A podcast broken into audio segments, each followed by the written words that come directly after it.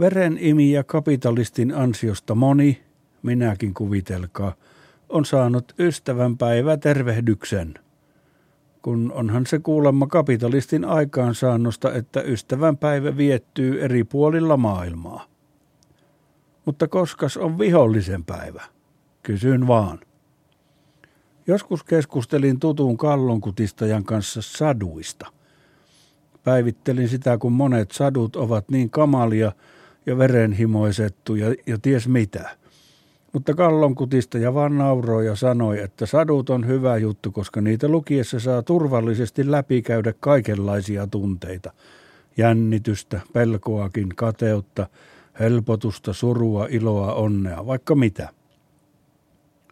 Mutta kun aikuisten suhteen satuanti on vähintäänkin rajallista ja yhteiskunnassa pitää vaan olla yhtä hymyä ja dynaaminen ja proaktiivinen ja ajan hurmassa eteneväinen ja synerginen ja eleginen, niin kukas ja mikäs antaa aikuisille mahdollisuuden turvallisesti vatvoa niitä muita tunteita kuin vain pelkästään hymytunteita tai kapitalistin miellyttämistunteita, kaikkia semmoisia tunteita, mitä lapset satujen avulla päässään setvivät.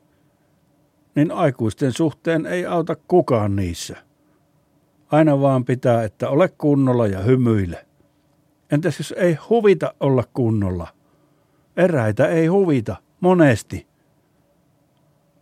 Sen vuoksi ehdotan vihollisen päivä heti käyttöön. Niin simppeliä se on. Firmoihin varattaisiin oma postilokero vihollisen päiväpostille. Ajatellaan vaikka jonkin firman asiakaspalvelun puhelinta, jonne ei ikinä pääse vaikka miten jonottaa. Tai mainospostitusten lähettäjiä, tai valtion byrokratiaa, tai yleä, tai poliisia, tai verottajaa, tai melkein mitä tahoa tai firmaa vaan, niin aina jotakuta ottaa päähän, miten on jossakin asiassa siellä toimittu tai ei ole toimittu. Asia voi johtua jostain sellaisesta jutusta, jolle yksittäinen työntekijä ei voi kerta kaikkiaan mitään ja saa vain hän mahahaavan, kun joku soittaa ja huutaa sille, että keitä pääsi. Ja vieläkin rumempia toivotuksia voi olla. Olen kuullut joiltakin.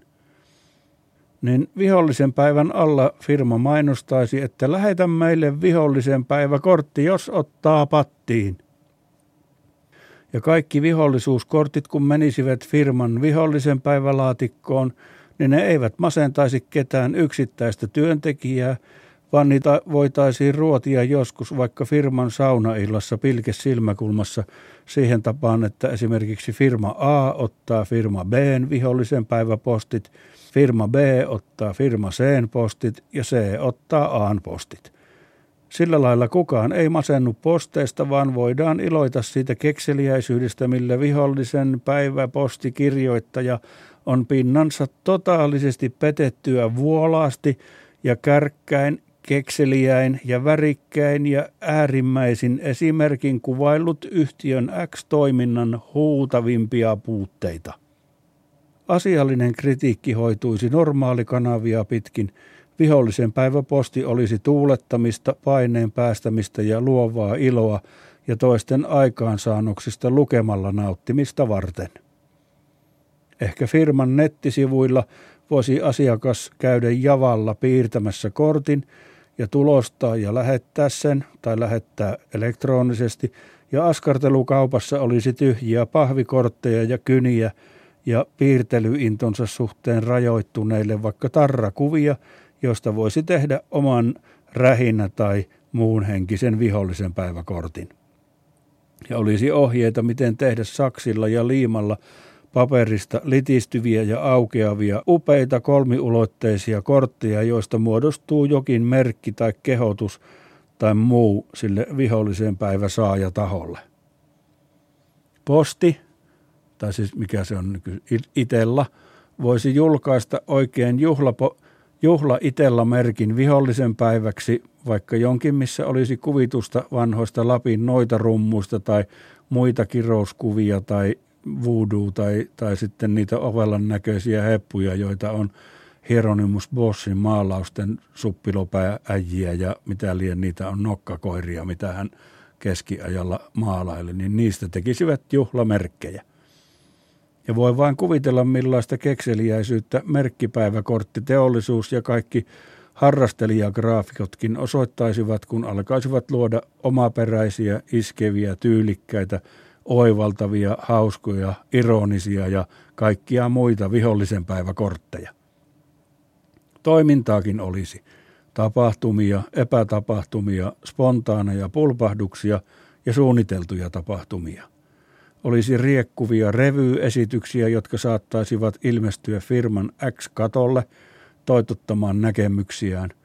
Olisi räät nenästä naurattavia hahmoja, jotka kävelevät katukuvassa esittäen vaikkapa lasten tai miksei pömppämaha ukkojen voimin elektroniikkateollisuuden tuotetta Y, jonka asiakas Z on kokenut perin agrevoivaksi pettymykseksi, minkä haluaa performanssiksi tai minioperetiksi tai lyhyeksi katumusikaaliksi pukea ja sitä kautta höyryjänsä kadulla päästellä vihollisen päivänä.